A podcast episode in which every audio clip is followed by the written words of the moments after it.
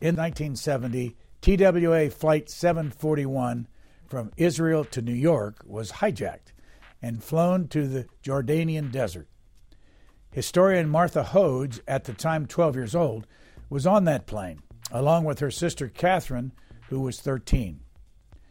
A group called the Popular Front for the Liberation of Palestine was behind the hijacking. Martha Hodes, who teaches 19th century history at New York University, for years only had fuzzy memories of those 6 days and nights in the desert as a hostage. In the past couple of years, Professor Hodes decided to try to piece together her experience. The result is her book titled My Hijacking: A Personal History of Forgetting and Remembering. Martha Hodes, on September the 6th, 2020, you had a video reunion with some of the people you were on that 741 flight TWA 50 years ago. What was that like? Well, that was quite an incredible experience. It was organized by one of the former hostages, a young man who was 17 years old on the plane. I had been 12 years old on the plane. And a number of us had been in touch over the years. I had not been in touch with fellow hostages until I started writing the book. And so this young man, who, by the way, had also written an account, decided 50 years later to call together the hostages who were available. Of course, it was over Zoom. This was still the pandemic. And in a way that made it more inclusive because people could come from all different countries. And we did. And it was quite fascinating. David asked each of us to offer memories and feelings about what had happened. He shared some sources he had found. I talked about writing this book. I was in the middle of writing it at the time. And some of the hostages I'd already been in touch with on my own. Others I made contact with through this reunion and then followed up with them later. So it was really a valuable experience for me. Did you get the impression that any of them on the screen that you saw are still affected by that experience 50 years later? Well, that's such an interesting question. I think all of us are in some ways affected by it. But, one of the questions I asked when writing the book was, what did this mean to me now, so many years later? I had forgotten so much of what had happened. Partly it was because I was a child at the time. Partly it was because so much time had passed, and that was true for everybody, no matter how old they were on the plane. Partly it was because traumatic experiences can be erased in memory. And so one of the parts of the conversations that we had in this reunion that was so interesting was people who were children, especially the young boys, people who were young boys in 1970, remembered the experience as exciting or adventuresome, or they thought that the commandos' guns, their weapons, were cool. And of course, don't forget that the commandos were nice to the children. They were not nice to everybody, to all of the hostages. But the children had positive experiences in many ways. It was absolutely fascinating for me to learn that some of the other children also had memories that did not feel traumatic at the time. And yet, when we thought back, of course, there were many things about it that were quite frightening. You say that your sister chose not to participate, even though she had been with you and a year older than you were. Why did she not want to participate in the video meeting? My sister and I had different experiences. I was 12, she was 13, and her role in the hijacking was one of protector for her younger sister. She was a buffer for me. She did all the hard work. She made sure we weren't separated. She answered the commando's questions. When we were released, she talked to the press. She made sure we had a hotel room for that night. And, my sister was my hero, and she's my hero in the story I tell. But she was also a child, and it was also a traumatic experience for her. And simply to call her my hero erases that trauma. And, my sister was so supportive when I was writing the book. She answered all my questions and she read the manuscript, but she made such a profound statement to me that I think will help answer your question, Brian, which is, she said, so this is in her voice, she said, "You forgot and wanted to remember." That's about me. And then she said in her voice, "I remembered and wanted to forget." So she had a much more direct and profound experience. And it wasn't that she shunned the other hostages. She didn't have the need to revisit. Whereas for me, it was an incredible experience to talk again to all of these people. Go back to the date, September 6, 1970. Tell us the beginning of the story. Sure. So this is September 6, 1970. As you said, my sister and I are flying back from Tel Aviv to New York. My mother lived in Israel. She was both of my parents were modern dancers. My mother had helped start the Batsheva Dance Company. We were visiting her for the summer, flying back for the start of school. And our plane was an around the world flight. And we were on the leg from Tel Aviv to Athens to Frankfurt to New York. The hijackers boarded at Frankfurt. We were maybe an hour or half an hour out of Frankfurt and heard a commotion, people running up the aisle and shouting. I did not understand what they were saying. They ran past us and into the cockpit. My sister and I were sitting quite close to the first class area because we were in the front of tourist class, what was called tourist class or coach class in those days. At that point, from my point of view, one of the stewardesses, and of course that's what we called flight attendants in those days, one of the stewardesses walked down the aisle and said there were some people in the cockpit speaking with the captain. Now, in the course of writing the book, I deeply researched everything that had happened inside the cockpit, that the stewardess had rapped on the door, the captain had opened the door, the hijackers had entered the cockpit, everything that went on in there. And then eventually what happened, people were murmuring to one another, wondering what was going on. Of course, we all thought we were being hijacked to Cuba, which was a relatively harmless stunt or prank in those days, but that's not what it turned out to be. And then we heard an announcement come over the loudspeaker saying that we were being flown to a friendly country with friendly people. And that phrase is something every hostage I spoke with remembered specifically. And the person on the loudspeaker, who was a woman, said, "I am your new captain who has taken over your flight. We will be landing in a friendly country with friendly people." And then, of course, we landed that night. The plane turned around. I could see the plane turning around out the window. And we landed that night in the Jordan desert on an old runway that had not been used for decades and decades. Where was that runway located? Compare it to, say, Amman. Sure. So the runway was about 30 miles northeast of the city of Amman, closer to a city called Zarqa.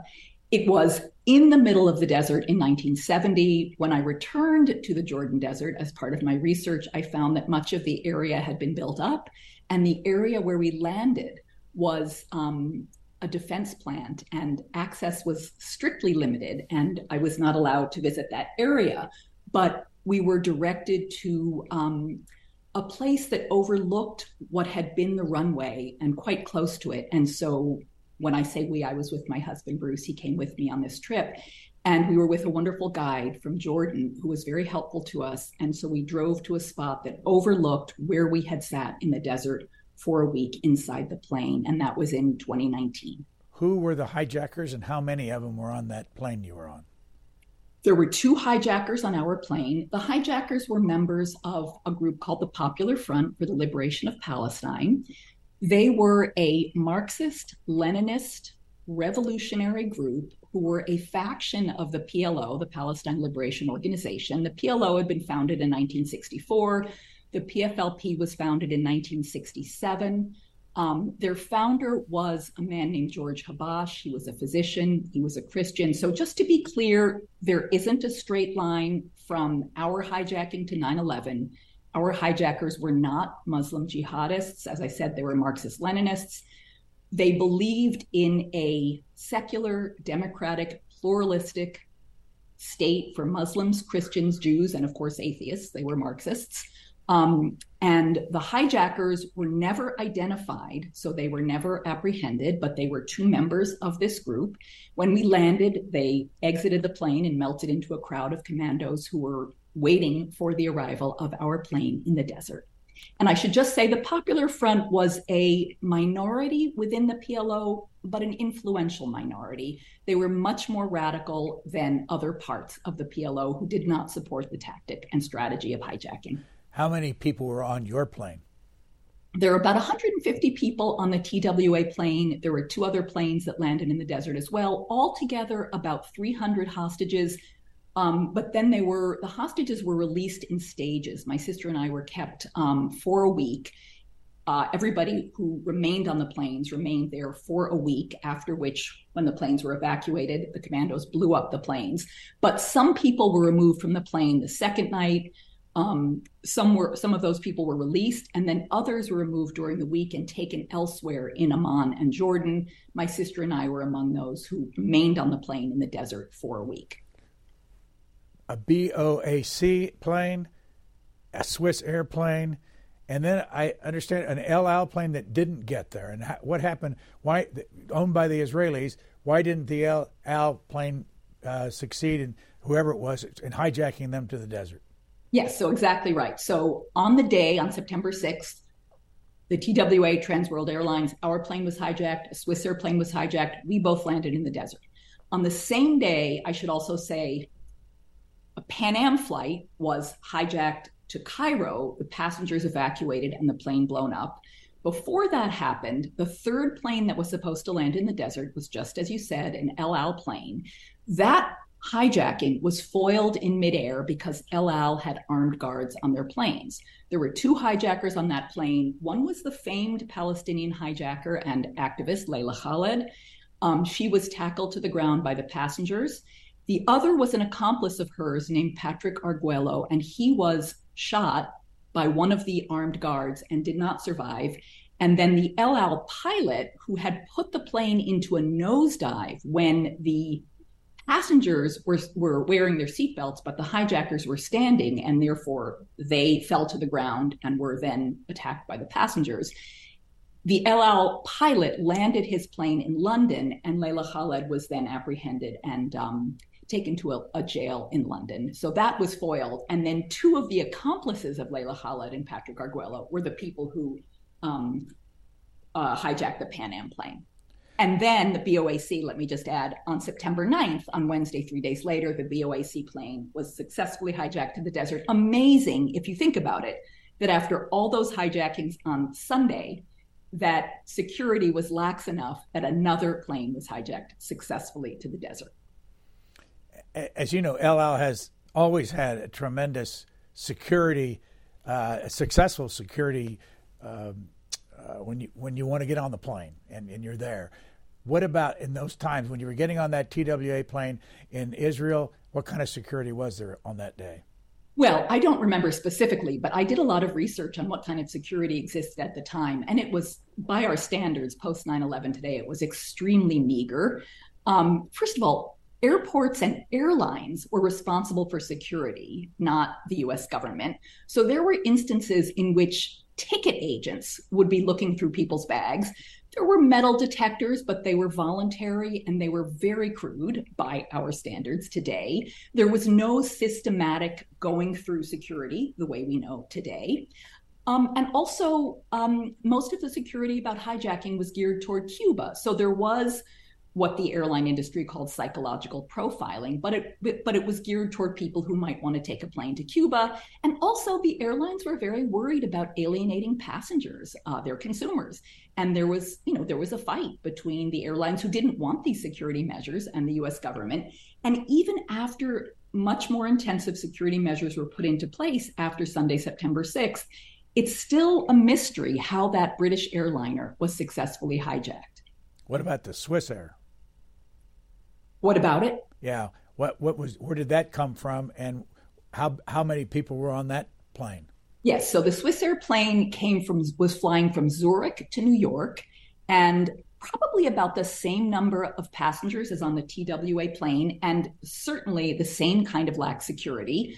And what was interesting was the Swiss Air plane came in later that evening. So we on the TWA plane heard what sounded like bursts of thunder, rolling thunder, but no rainstorm followed. And then we learned that another plane had been hijacked, and the landing had been quite precarious. I mean, our captain had to deal with landing in a desert with a very rudimentary runway.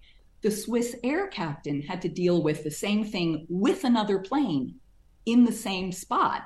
And that was quite dramatic, as we later learned. And then, of course, the BOAC captain had to deal with two planes on this meager desert runway. And of course, we were all very aware of the arrival of the BOAC plane because that one happened in daylight hours. What have you done in your life since this happened? Give us just the background up to this time. Sure. So let's see, I was 12 years old. So I went on to college, and I thought that I would be an English major because I always wanted to be a writer. But I ended up being a religion major in college. And looking back, I think it was a way for me to reckon with the divine, reckon with greater forces. I was brought up in a very, very secular Jewish family, no kind of religious education. And I studied world religion, not just Christianity and Judaism, but world religion. That was very interesting. I went on to get a master's degree, also studying comparative religion at Harvard Divinity School. And then I made a shift from the study of religion to the study of history. I got a PhD in history at Princeton, and I always considered it a shift from studying abstract ideas to studying people's lives. What happened was, when I was at Harvard Divinity School, I had a work-study job to help pay for my tuition at Radcliffe's Women's History Library. And I was working on processing archival collections, and I just found myself so interested in people's letters and people's diaries. And I began to want to study and write about not the abstractions, but people's concrete doings and what they did with their lives. And so I applied for PhD programs, and I got my PhD in 19th century U.S. history at Princeton. And I wrote, before this book, I wrote three books on 19th century U.S. history, obviously quite different enterprises from this first book. And I'm happy to talk more about that if you'd like. And where do you teach, and how long have you been there? I teach at New York University. I have been there for, probably 25 years. My first job out of grad school was at University of California, Santa Cruz. I was there for 3 years, and then wanting to come back to the East Coast, I was lucky to get the job at NYU. I teach undergraduates. I teach graduate students. I teach the 19th century United States. I teach courses on the Civil War and race, but I also teach courses that are related to other enterprises that have helped me with this book. I teach a course on autobiography and history. I teach courses about experimental history, different ways of writing history. I teach courses on writing. I teach students to think and care about writing. I teach my students to think about why particular people told the stories they told in archival documents. And that was very useful to me in this book. I had to ask myself, why did I tell the story the way I told it in my own diary, which was one of my sources? Where had you kept the diary that you used when you were 12 years old on that plane all these years? Yes, so I had this diary that I had with me because I wrote in it every day of the summer, every day of my life. I wrote my diary. I brought it with me on the plane. I wrote in it every day. And I had diaries from about the time I was 12 until probably my mid-30s. And they were all in a carton, in a closet, in a room in my home, and I hadn't looked back at this diary in decades. I'm quite sure that I had not looked back at it since probably the week I returned home. And it was amazing to find it for me. And what was most interesting to me as a historian, as a writer, and just as myself, was to see that I had assumed the diary would be my trusted scaffolding around which I would write this book.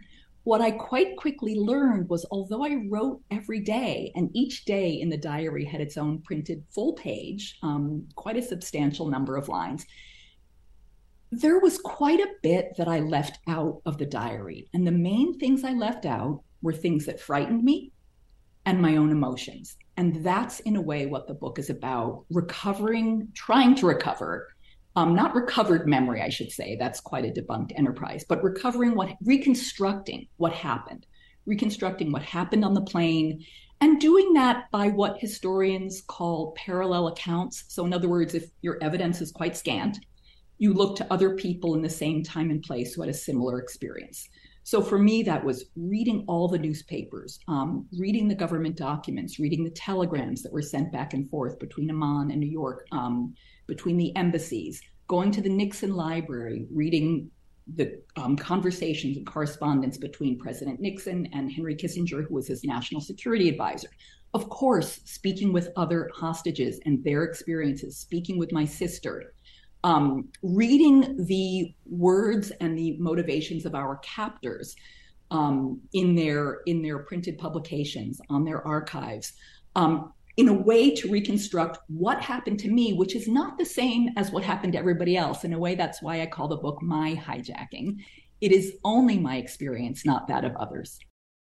So what's your first memory when you started going through the research of that 6 days?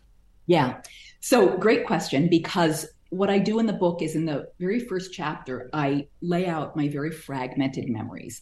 My first memory is what I described to you a moment ago about people running up the aisle shouting. And then I do remember the announcement coming over the loudspeaker. And I do remember the plane turning around, looking out the window and seeing the plane turn around. After that, things become quite hazy. I think I have some memory of the plane landing. I remember that my sister and I were moved up to the first class section, which allowed us to have these wide seats where we could sleep. And I never knew why that was. And during the research, I sought out and found and remained in contact with the wonderful, wonderful man who was the co-pilot, who recently passed away, very sadly. And he filled me in on some of what I didn't understand. And what he told me was that the crew wanted to be sure that if the plane had to be evacuated upon landing, if it was unsafe, they needed people up front who could move quickly, and they also didn't want a lot of weight up front. So as he described it to me, two skinny girls were perfect. You know, we could move fast and we weren't going to overload the front of the plane with too much weight. So we were chosen to sit up in the first class section for the landing, and then we were moved back into tourist class after we landed. What was the Popular Front after? The Popular Front for the Liberation of Palestine wanted the same thing that all of the Palestinian resistors and activists wanted, which was the return of the land of Palestine to the inhabitants who had been there when the nation of Israel was founded. So the PLO, Yasser Arafat, they all agreed with the PFLP. The difference was the PFLP did not sanction any sort of diplomacy. So their tactic was armed resistance. They did not believe in any sort of recognition or negotiation with the nation of Israel. They had an interesting relationship to other members of the PLO because their causes were the same, but their strategies were different. And many of the members of the PLO were quite dissatisfied, not only with the hijacking, but also with blowing up the planes at the end, you know, once everybody had been evacuated. And I should say, it was the internal policy of the PFLP not to harm anyone. But of course, when you are on a hostage taking mission, you can tell that to your hostages, but you can't tell that to the world or your mission will not succeed. The hijacking did two things. It brought attention to the cause of Palestinians, which was part of their mission. That's very much what they were after, to bring this before the world. And I noticed when I was reading all the newspaper coverage in the mainstream press, New York Times, Washington Post, LA Times, that there was a lot of discussion and empathy for the Palestinian cause. People saying this isn't going to go away. We need to address this. The other thing the hijacking did, though, was it harmed the cause and that people did not approve of the strategy of hostage taking among innocent civilians. So it did both of those things at the same time. They passed out postcards to you. To do what with? Yes. So the commandos passed out postcards to the hostages on my plane, and they asked us to write notes to our government, asking the U.S. government to participate in the negotiations and to see that the commandos got what they wanted. And that also goes back to your last question. So part of what the commandos were after was the release of 7 Palestinian prisoners who were in Swiss and West German jails. And they were there for other airport attacks that had happened over the years. Some were awaiting trial and some had been incarcerated. And they also wanted a large number of Palestinian prisoners in Israeli jails to be released. And that's where The foiling of the El-Al hijacking was problematic because it gave them many fewer Israeli citizens as exchange. And so the American citizens were stand-ins for the Israeli citizens in their negotiations. Now, the postcards. My sister and I were learning what we didn't, something we didn't know about Israel and Palestine. We didn't know about the Palestinian cause. We were interested in the cause of our captors. Again, they were nice to us as children. They told us their stories. We felt sorry for them. But we were worried about our parents and what they thought was going on. Don't forget, there were no cell phones. There was no contact. As far as we knew, the whole world had forgotten about us. So we wrote a postcard to our father and stepmother in New York saying, and it's reproduced in the book, I won't get the words exactly, but basically saying, don't worry about us. We're fine. Lots of people are looking out for us. It was this very sweet, very optimistic little postcard. And we gave it to the commandos.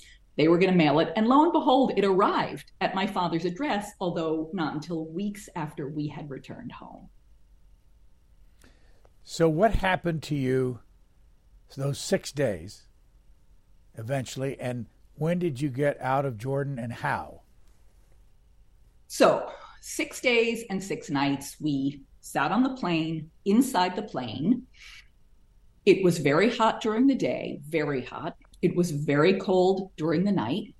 People did things like cut up the curtains that separated first class from tourist class to make blankets.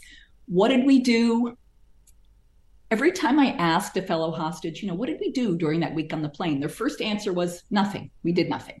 Nobody could remember. What did we do? Nothing. But that wasn't really true. We talked, we read whatever was on board. People had cards, we played guessing games, people had birthdays, we celebrated birthdays, people prayed, we sang songs, we changed the lyrics to songs. One of my favorites, as I say in the book, the hit single that summer was Peter, Paul, and Mary's Leaving on a Jet Plane. We sang Living on a Jet Plane, Don't Know When I'll Be Back Again, or Don't Know If I'll Be Back Again. We thought that was funny. Looking back, it felt sad to me, but it made us laugh. It distracted us. We sang Yellow Submarine, As We All Live on a White TWA. People had all kinds of funny lyrics. People made friends. There was also hostility among the hostages because people's nerves were frayed. Somebody was snoring too loudly. Somebody was hogging whatever food was left. There was also, between hostages and captives, friendly relations and unfriendly relations. So, as I've said, as children, they were nice to us. They jumped rope with us. They let us out of the plane a couple of times for air and exercise, maybe 2 or 3 times. They played games with the kids. The commandos gave us piggyback rides. They showed us, you could see there was a mirage of water on the horizon. And one of the commandos explained to the children the scientific workings of a mirage. There were also, and I didn't know this until I researched the books, there were interrogation sessions that went on at night where grown-ups would be called to the front of the plane and interrogated about their ties to Israel. That was a very frightening experience for a lot of people. That was very interesting for me to learn about. I didn't know that it happened. I slept through it, even though we were near first class. So all of this went on for 6 days and 6 nights. And then we arrived on a Sunday night. The following Saturday morning, we were told to collect our belongings. We did. We went down the ladder. There were vans waiting on the sand. I didn't know any of this until I researched it. It was an agreement between the Popular Front and the Jordanian Army. We were driven to the capital city of Amman, to the Intercontinental Hotel. At that time, there was a war, an unofficial war going on between the Popular Front and the Jordanian government in Amman. It was not Palestinians versus Jordanians. It was not that simple. Many Palestinians in Jordan identified with the resistors. Many of them did not agree with their strategy. Many Palestinians, along with Jordanian citizens, were very dismayed by the violence going on around them. I bring that up because the Intercontinental Hotel was a center of this violence. The hotel was shot up with bullet holes and broken glass. I didn't notice that. I have no memory of that.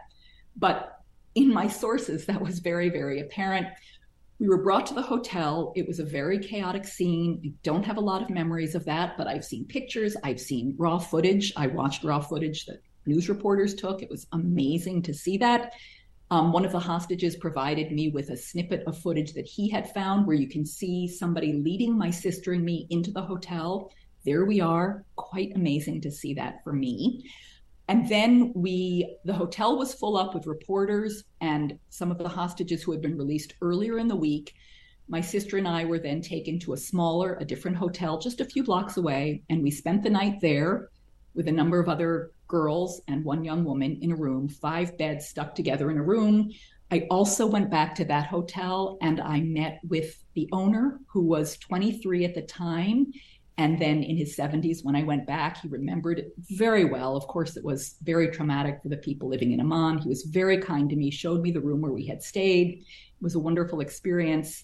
And then the next morning, we flew to the island of Cyprus. And then from there, we flew to New York.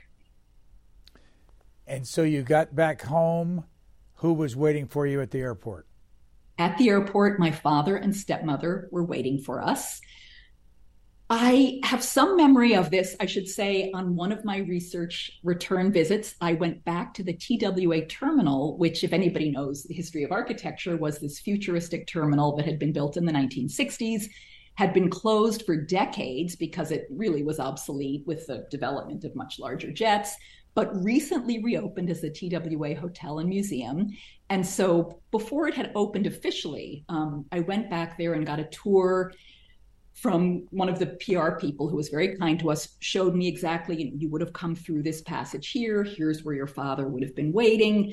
What I do remember, and what's very important about our return, was that my father, he and my mother both, and stepmother, all of them suffered very much during this.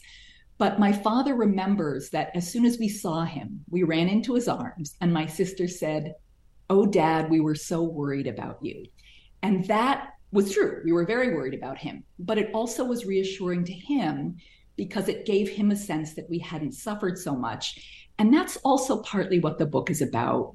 We were very intent on reassuring our father. We didn't want him to worry. And as a result, I didn't think for all those years, I didn't think about the trauma that we had gone through. And I use trauma in a colloquial, not so much a clinical sense. But that story my father told over and over again across the years, that's what my sister, the first word she said to him, in a way erases some of what had happened that wasn't as sweet and endearing as that. And so the return, that moment, was a moment where I think, at least on my part, I began to reassure my father that it really wasn't so bad. And that was a way of ignoring a lot of what had happened and erasing a lot of what had happened. Among the Swiss plane, the British plane, and the TWA plane, any of those hostages, any people involved in it, lose their lives?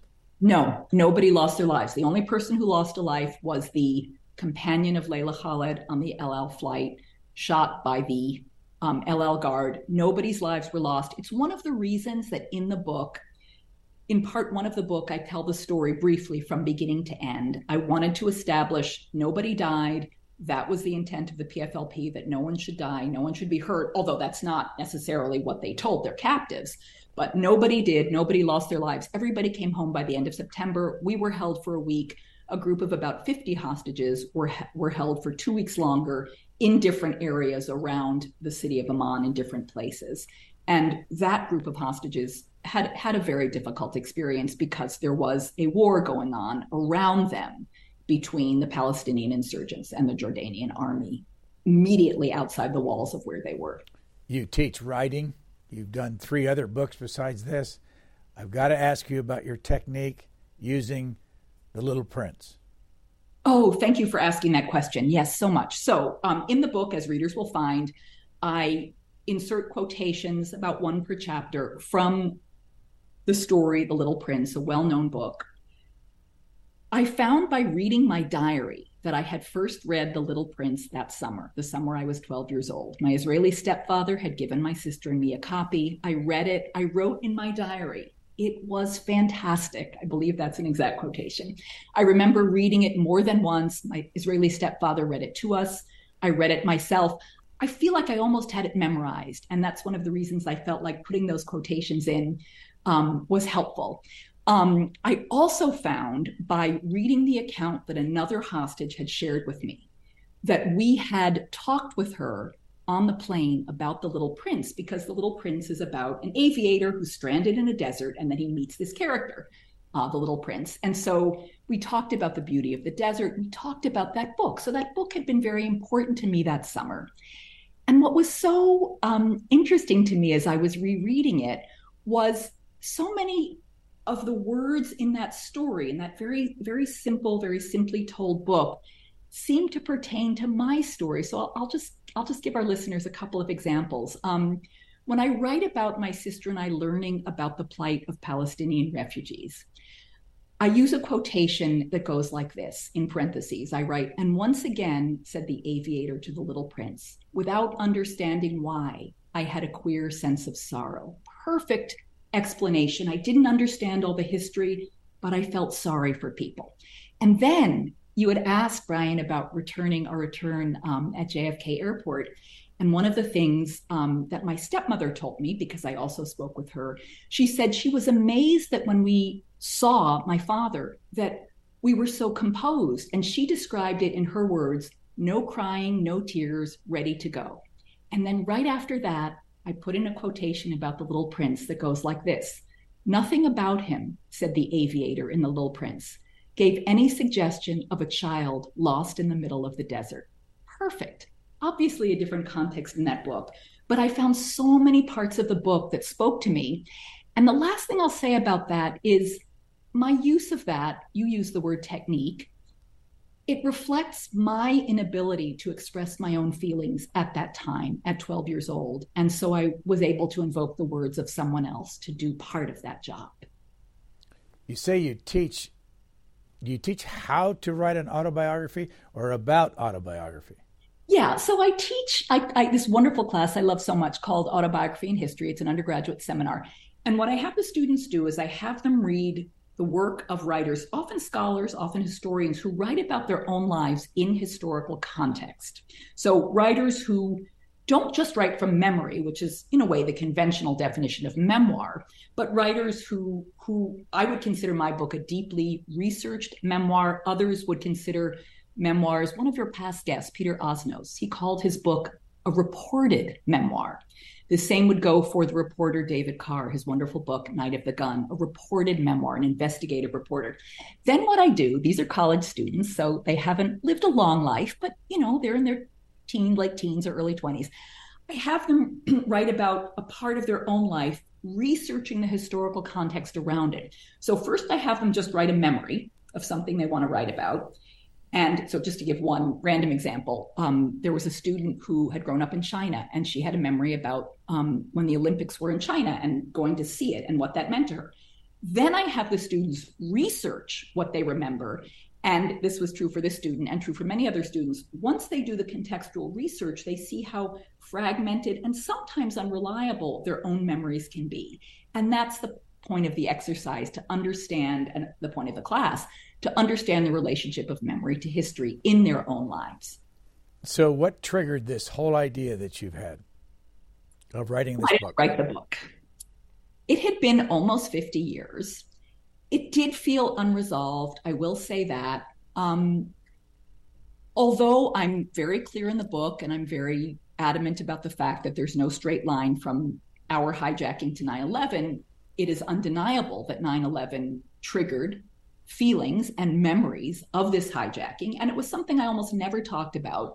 But after 9/11, I found myself thinking and talking about it more. And my sister and I, who had never talked about it since we'd gotten home, began to talk a little bit about it. It took me almost 15 more years after that to begin researching the book.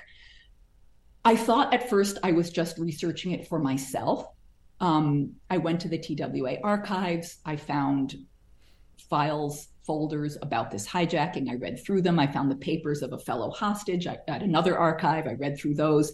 And then I guess I began to feel that I wanted to connect me, the grown-up historian who had written about other people's lives, other people's adversities and losses and grief, which is in some ways what all my books have been about. I wanted to connect that grown-up historian to the 12-year-old girl who I was then, who remembered so little about this experience that was a world historical event. It wasn't a famous, it faded from view after Entebbe and after the Munich Olympics in 72 and Entebbe in 1976, which is what many people think about when they think about the 70s and hijacking.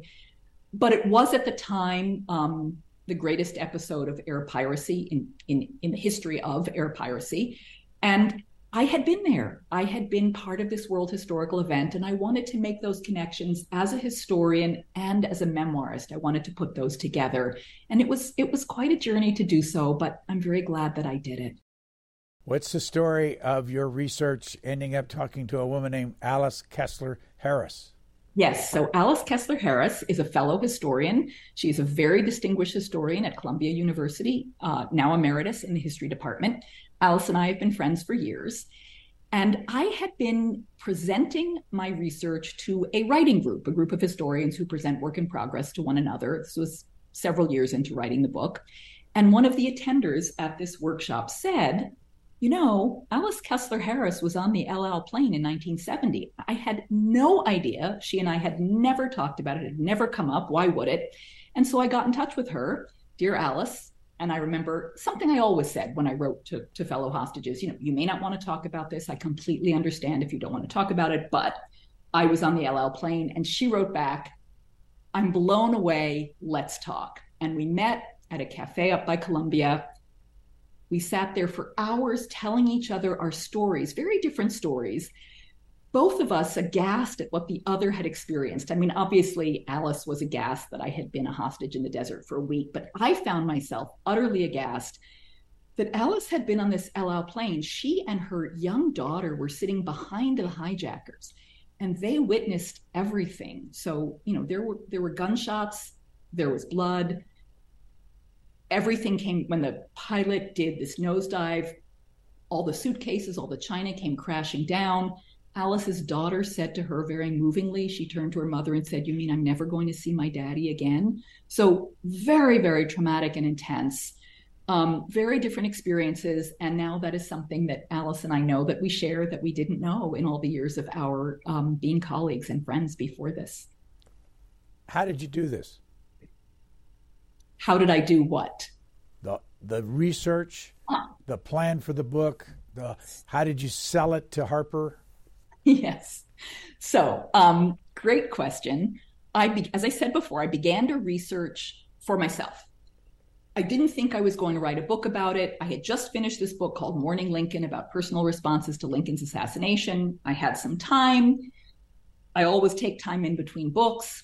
And then I was meeting with my agent in her office and throwing around different ideas for books. And I told her, you know, I've been researching something. I spent some of the summer researching. And I told her about the hijacking and that I had been there.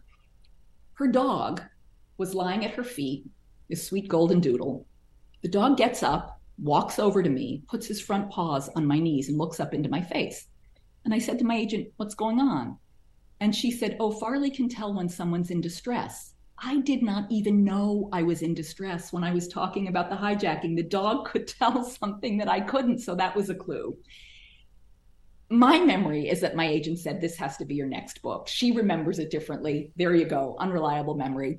And then I thought, I will do this. I will set out to do this. I was lucky enough to get two wonderful fellowships, one by the Guggenheim Foundation and one at the Coleman Center for Scholars and Writers at the New York Public Library, where you're in residence for a year and you have all of the resources of the library, which I use to research context in all kinds of ways. I went to many archives. Just a few examples, I went to the archives of the International Red Cross in Geneva, Switzerland. The International Red Cross had been negotiators. They had files on the hijacking. I read through State Department archives. As I said before, I went to the Nixon Library. I watched all the news reports from that week that were on television. Of course, I read all the newspaper coverage. Plan for the book, it changed shapes many times, Brian. I drafted and redrafted. I worked with a wonderful editor at HarperCollins. You said, how did I sell the book? My agent sold it to HarperCollins. Wonderful editor, Jonathan Jayo, who immediately understood the book. He got the book. He helped me shape it. He helped me find ways to tell the story that was more about myself than about other people. My early drafts were much more populated by my fellow hostages. And he was the one who said, this needs to be about you. And that was hard for me because I'm a historian. I write about other people, but he helped me do that. And writing the book was both easy and hard. It was writing's never easy, but it was so interesting to me to put together all of the different corroborations of what had happened. And that's what historians do. If one person says something happened, it's much less meaningful than if 10 people say it happened. And, you know, I said the book is called My Hijacking because it's my story. Your story depended on where you were sitting on the plane, what you thought about the politics of Israel and Palestine. So this is my story. But I did have a lot of corroboration in all of these sources. And so it was easy to figure out what happened, more of a challenge to tell the story. And also there was a certain reliving in telling it. As your readers and as your listeners and readers of the book will find out, part of what I wanted to do was to recreate the circumstances and recover a kind of fear that I was not able to think about and wasn't able to experience since the hijacking. And I won't give this away, but in the end of the book, I never really recover that fear, but I recover other emotions that are important to the story I tell, mostly about my family and my childhood. How often did somebody you were contacting who had been on the plane refuse to talk to you? Not often. It did happen. There was a case of one of the flight attendants, one of the stewardesses, who I remembered very well. And I didn't contact her directly, but somebody at TWA was kind enough, or who worked for TWA no longer exists, but who works for the former TWA association, contacted her and then wrote back to me and said she doesn't wish to speak about this. And 100%, I completely understand. I totally understand why somebody wouldn't want to relive that experience. Most people I contacted were eager to speak, were kind, were friendly, were interested. I wouldn't call what I did interviews. They were conversations because we were all comparing memories. And most of the people I contacted were people I remembered. And that meant that many of them were teens or young people at the time. Many, many people whose names I found on the passengers list, I had no recollection of.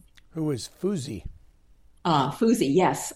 She was a 19-year-old woman who was also, of course, had spent the summer in Israel and was flying back. And she was amazing.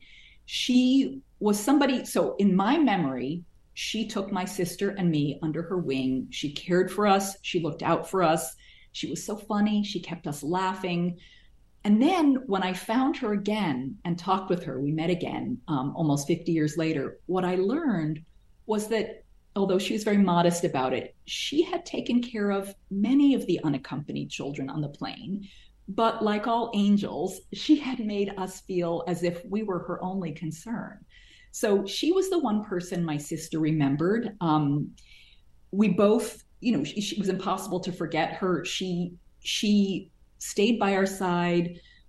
The last night before we were released, when nobody was sure what was happening, she took the middle seat in our row of three people. We both slept each with our heads on one of her shoulders.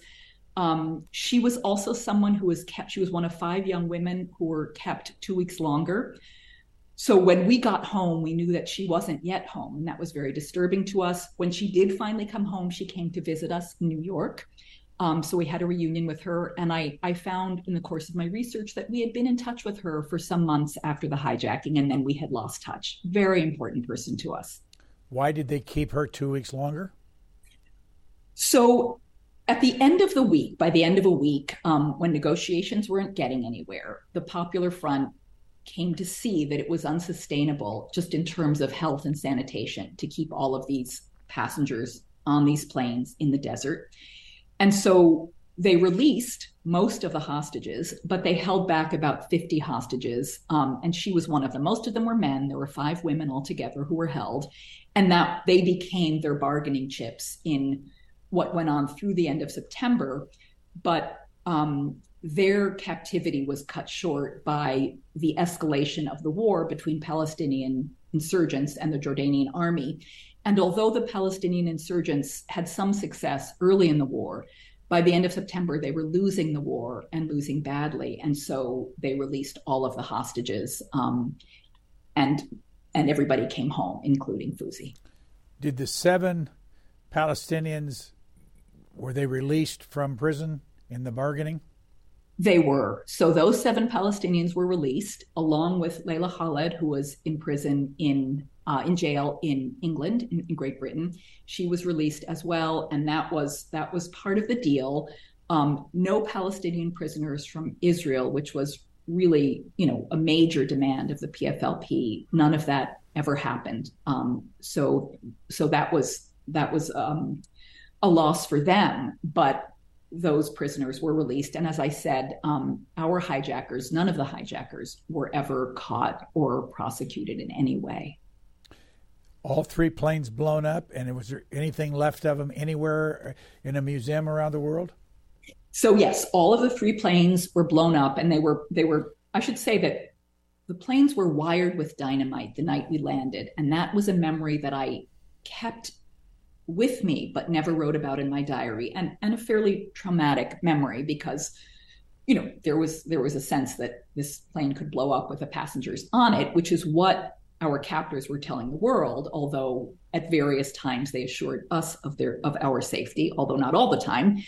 So as we were being driven out of the desert in these vans, the planes were blown up. The van I was in, which left first, we heard the explosion, but didn't see it. Some of the hostages who were in the later vans in the convoy saw the explosion in front of their eyes, and that was also quite a dramatic experience. Then the planes were left smoldering in the desert.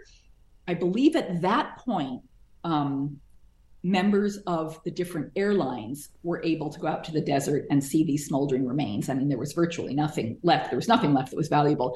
TWA had, of course, flown people to Amman in hopes of coming out to the desert, seeing what the hostages were experiencing and reporting back, but the TWA personnel never got out to the desert until after we were released and the planes were exploded. What was the hardest part of your research? The hardest part of my research was the quest to recover the emotions that I knew I had felt on the plane. So, historians always count documents and evidence closest to the time and place of what we're studying as the most reliable. I had a recorded interview that my sister and I gave within a week of getting home, maybe 5 days after we got home. We gave this interview to an alternative Boston weekly. I should say an older cousin of mine who was a freelance journalist was the one who was interviewing us. We barely knew him at the time.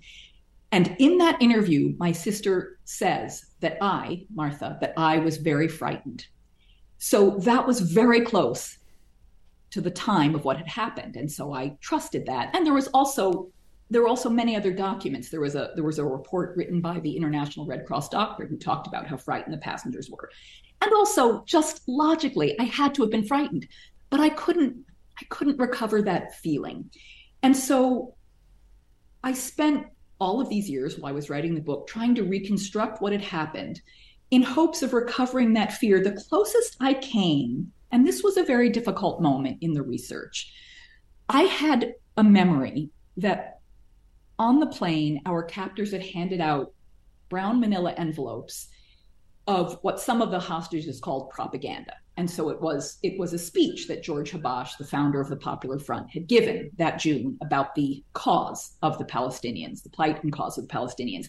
And I remembered reading it and thinking, although I didn't understand all of it, thinking that it was very sad. And I found those pages in the National Archives. I found those crumbling white pages that looked exactly as I remembered. The only thing I remembered was that it opened with an apology. It was something like, "Ladies and gentlemen, we are sorry to have put you through this. We are sorry to trouble you. Let me explain our cause." And there was that line in front of my eyes. Okay, so I found it in the archive. I scanned it on my phone. I didn't read it. I had the document. I did not read that document, Brian, for about 2.5 years, because I knew it would bring me back to that moment inside the plane. And I did read the document when I finally read it in a very quiet space that I set up for myself. It was a moment I felt myself slipping back. I read it from beginning to end, but it was hard to do because it was the closest I came to feeling like that 12-year-old girl in that plane who was afraid and who was sad and who was worried about my father and my mother and worried about what would happen to us. And that was the closest I came to that feeling. By the way, how many different summers, summers did you go to Israel with your mother there? Yeah, 6 or 7 summers in Israel, and it was a happy place for us. It was a happy place because we spent these beautiful carefree summers in Tel Aviv, which was really quite a small city in those days, and we ran around freely and had friends, and my mother was in the dance world, and the dancers loved us. We went to the studio.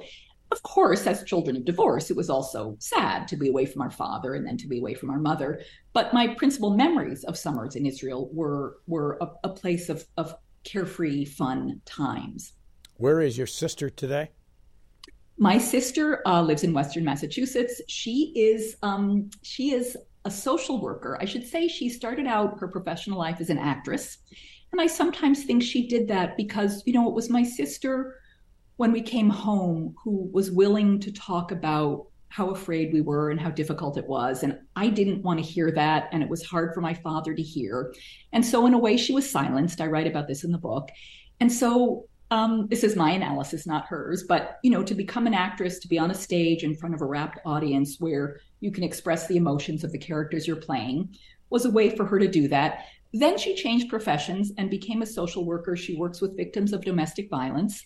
And in a way, and again, this is my analysis, not hers, but you know, it's a way to reckon with family troubles and not to turn away from family troubles, but to face those challenges. And she's done that her whole life, and I admire her greatly for doing that.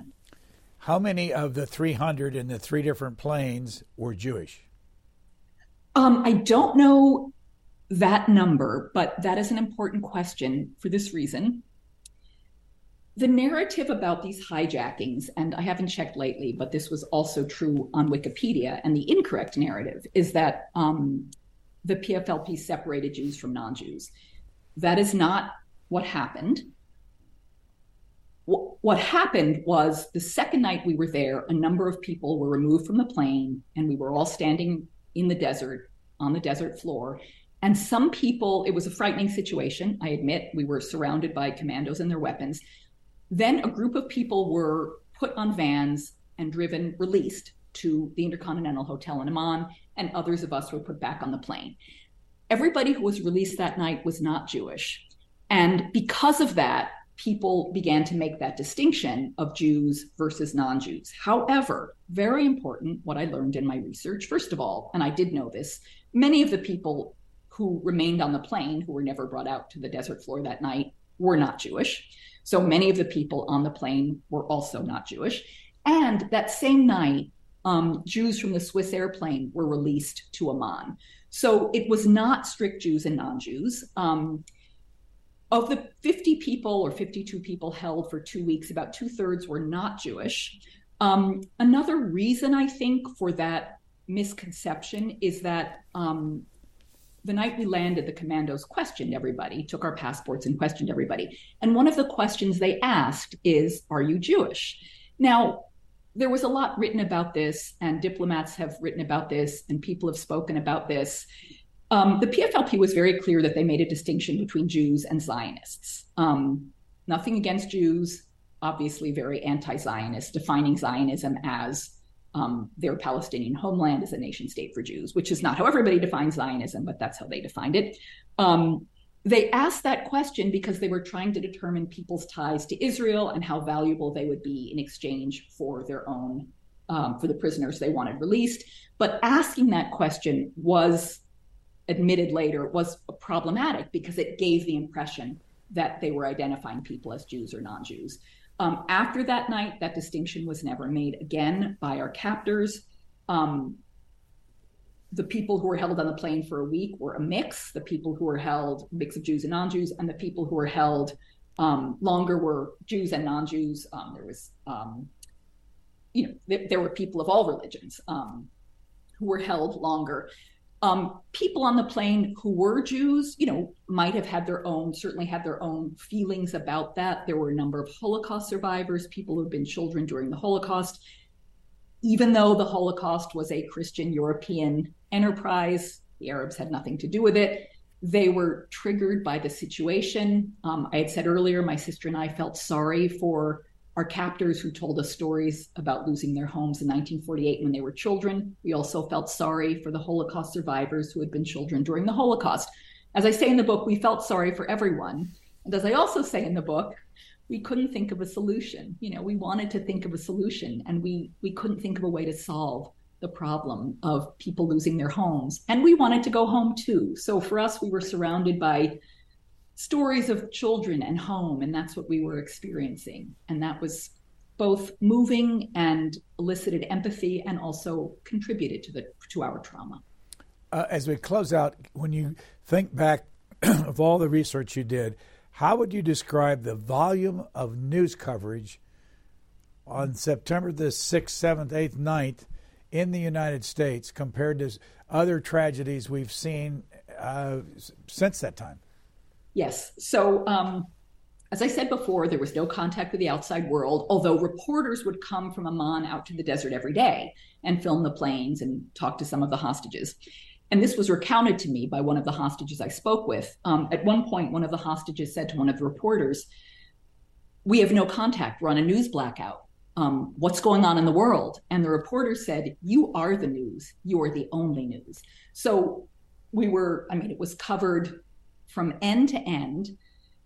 One of the things I did when I read the coverage in the New York Times, Washington Post, LA Times, alternative weeklies, all kinds of papers, was I also took note of other kinds of stories that were in the news. We were the headlines, and pretty, you know, in those days, the New York Times didn't run very big headlines. It was quite a staid front page that they ran, but the headlines were very big.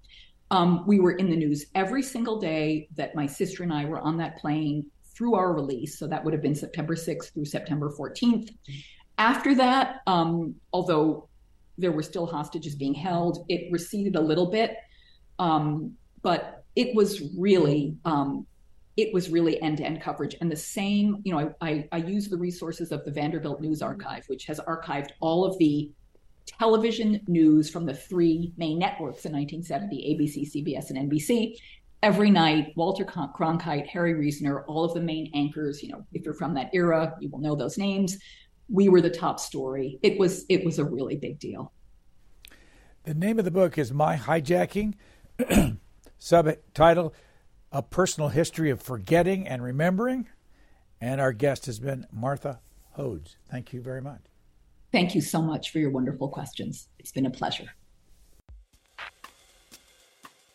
Thanks for listening to the Book Notes Plus podcast. Please rate and review Book Notes Plus, and don't forget to follow so you never miss an episode. Questions or comments? We would love to hear from you. You can email us at podcasts@c-span.org.